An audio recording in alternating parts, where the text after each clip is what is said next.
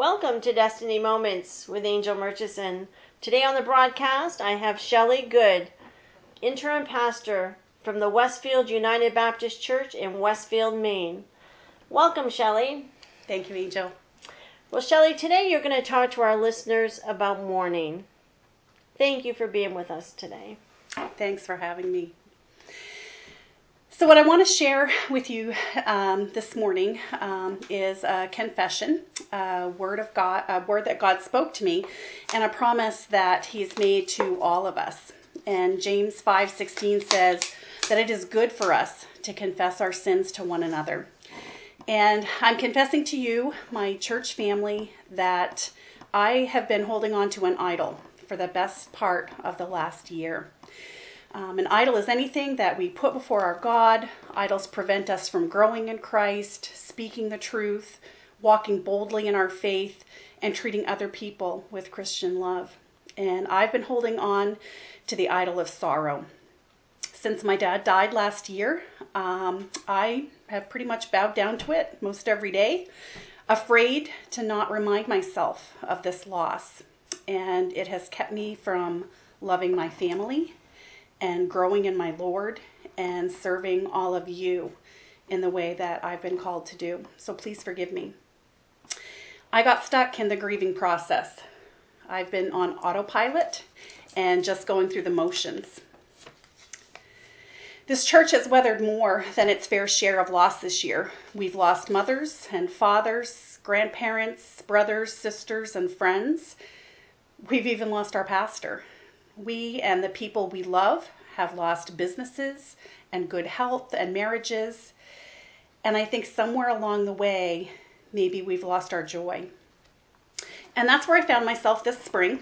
My family's grieving process began all over again as we made the difficult decision to close the family business. We wondered what that would look like and what we'd look like as a family. And it was during this struggle that God spoke to me lovingly but sternly, like every good parent does. And he told me very clearly to share that conversation with you. So let's take a look at a familiar passage of scripture in John 11. It's the account of the death of Jesus' friend Lazarus. And I'm reading from the Amplified Bible. Now, a certain man named Lazarus was ill. He was of Bethany, the village where Mary and her sister Martha lived.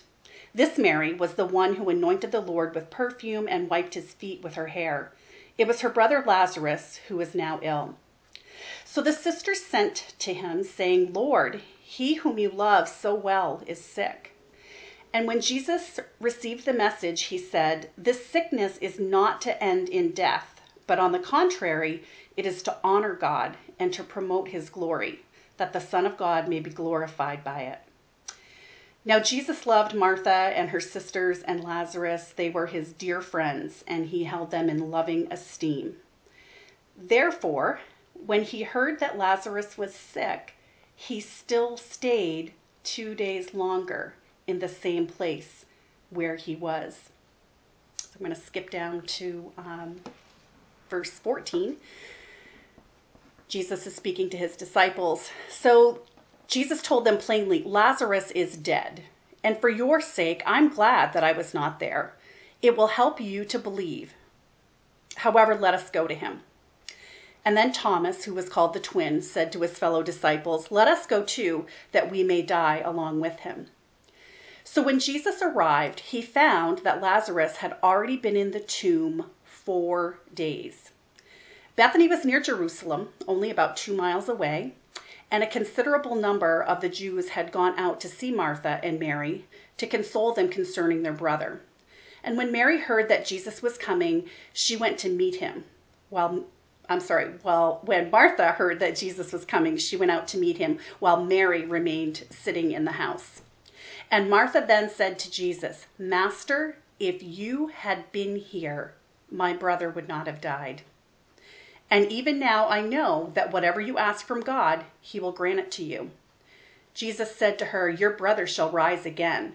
And Martha replied, I know that he will rise again in the resurrection at the last day. And Jesus said to her, I am the resurrection and the life. Whoever believes in me, Although he may die, yet he shall live. And whoever continues to live and believes in me shall never actually die. Do you believe this? And she said to him, Yes, Lord, I have believed, and I do believe that you are the Christ, the Messiah, the anointed one, the Son of God, who was to come into the world. After she had said this, she went back and called her sister Mary privately, whispering to her, The teacher is close at hand and is asking for you. And when she heard this, she sprang up quickly and went to him. Now Jesus had not yet entered the village, but was still at the same spot where Martha had met him. And when the Jews who were sitting with her in the house and consoling her saw how hastily Mary had arisen and gone out, they followed her, supposing that she was going to the tomb to pour out her grief there. And when Mary came to the place where Jesus was and saw him, she dropped down at his feet, saying to him, Lord, if you had been here, my brother would not have died. When Jesus saw her sobbing and the Jews who came with her also sobbing, he was deeply moved in spirit and troubled. And he said, Where have you laid him? They said to him, Lord, come and see. And Jesus wept. We'll stop there. Uh, John 11 35, Jesus wept, the shortest verse in the Bible. So, my full time uh, position, gig, if you will, uh, is I'm a psych- psychology instructor at uh, the community college here in Presque Isle. And part of the material that I cover in my developmental psychology class is the process of death and dying and the stages of grief. Elizabeth Kubler Ross is an author who identified five stages of grief denial, anger, bargaining, depression, and acceptance. And anytime there is a loss of anything, people move through at least some of these stages. Not always in the same order or in the same way. Kubler Ross gave us a language to talk about death and dying and grief, an ability to put into words those things that can really only truly be felt. So let's see if we can identify these stages of grieving in John 11 and maybe in your loss and in mine. Stage one denial, a refusal to accept what is reality. I have to believe that Martha and Mary experienced some denial when they first learned that Lazarus had died. There was a conversation here between Martha and Mary that we're not privy to, but we know it was happening because in verses 21 and 32, they both say the exact same thing to Jesus If you had come, Lazarus wouldn't have died. Surely there were at least some moments of panic between these two. There is no indication in Scripture that either woman was married.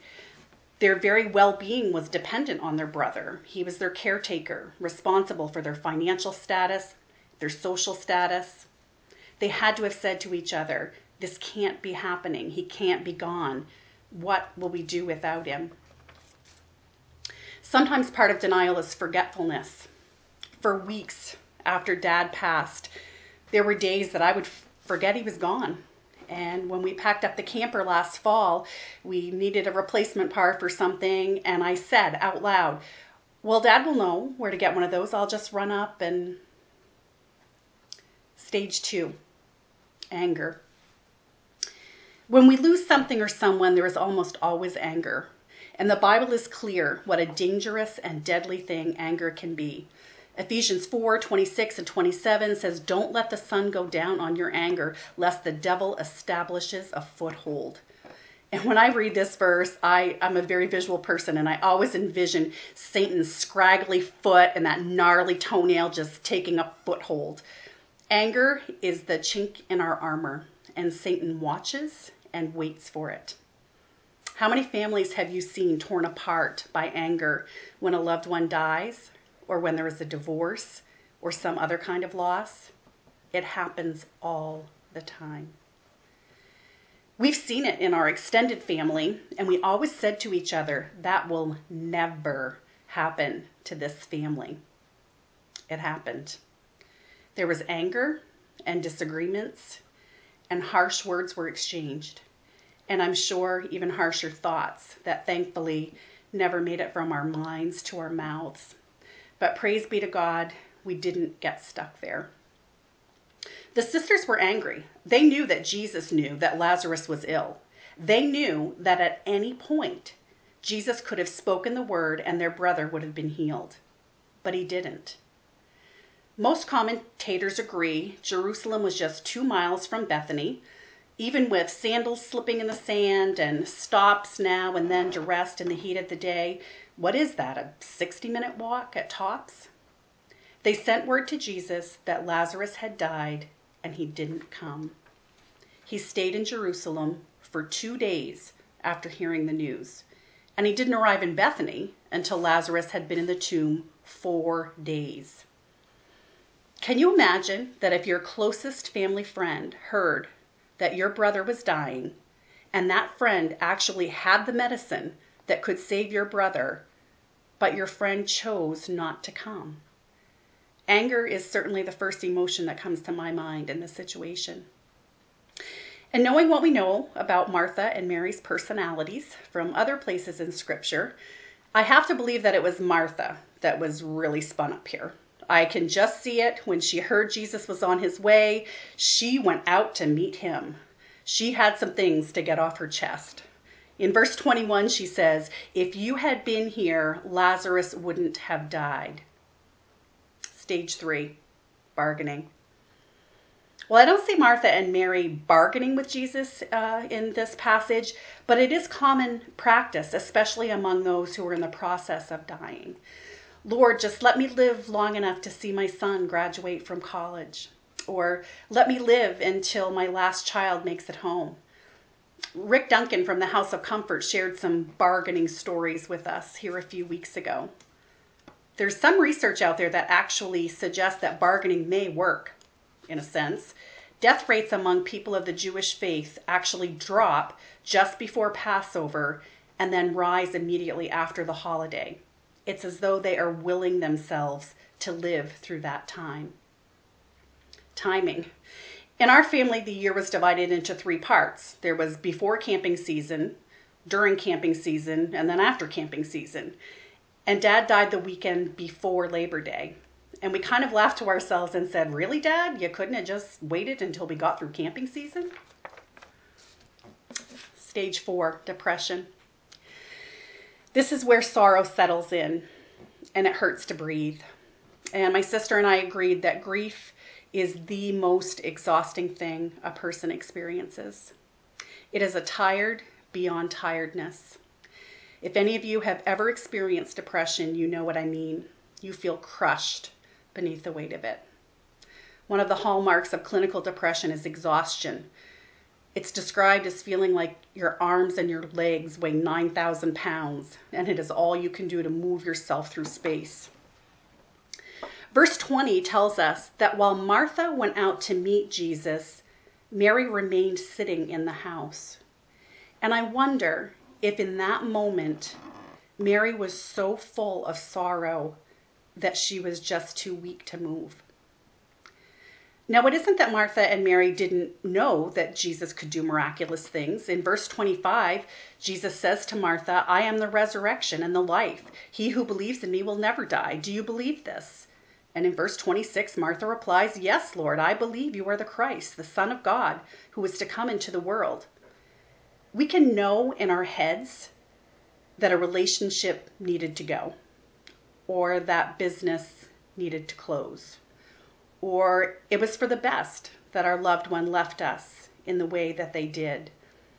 But it's harder to convince our hearts of that.